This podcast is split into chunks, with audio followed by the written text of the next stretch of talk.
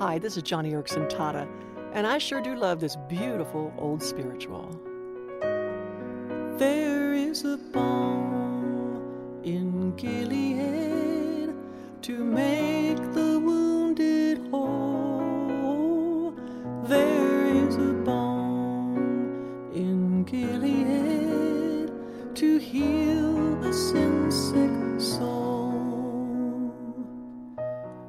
I love that beautiful old hymn. And I sing it a lot when I'm feeling discouraged.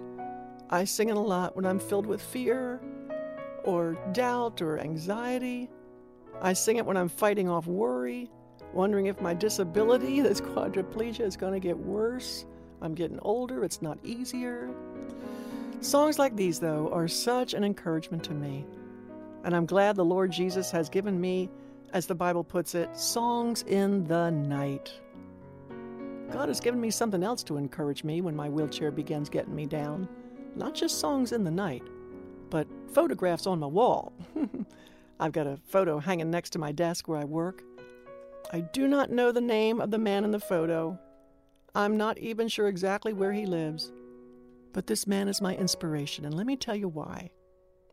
Our Wheels for the World team members met him during one of our wheelchair distributions in Africa. There, this poor man was lying outside his little house. It had no roof, it was just a lean to with cinder blocks and banana leaves. Anyway, he was lying against half a trash can, and his back is propped up against a wall. For him, it is the only position in which he could get comfortable. The villagers knew he was in a great deal of pain. He is a Christian, and his church helps meet some of his needs.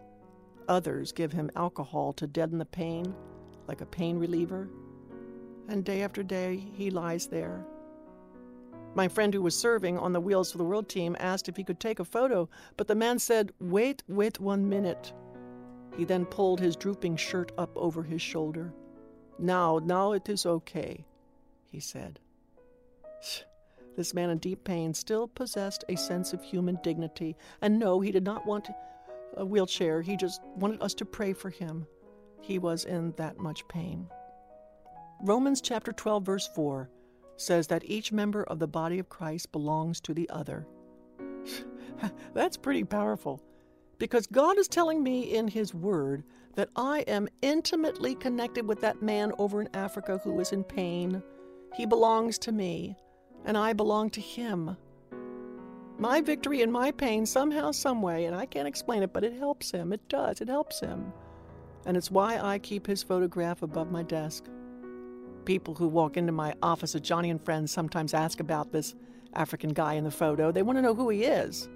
They think he's someone really special to be on my wall above my desk. Well, I, I cannot say his name, but I can share his story.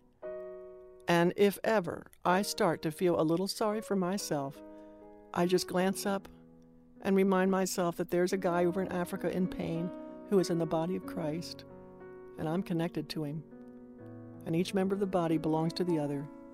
I belong to him too. Friend, I'd like to show you this photo that hangs next to my desk. The guys here at Joni and Friends scanned it for me and have posted it on my radio page. So please, when you when you've got a minute, click on JoniandFriendsRadio.org and be warmed, as I often am, by the smile on this brother. Because for him, there really is a balm in Gilead.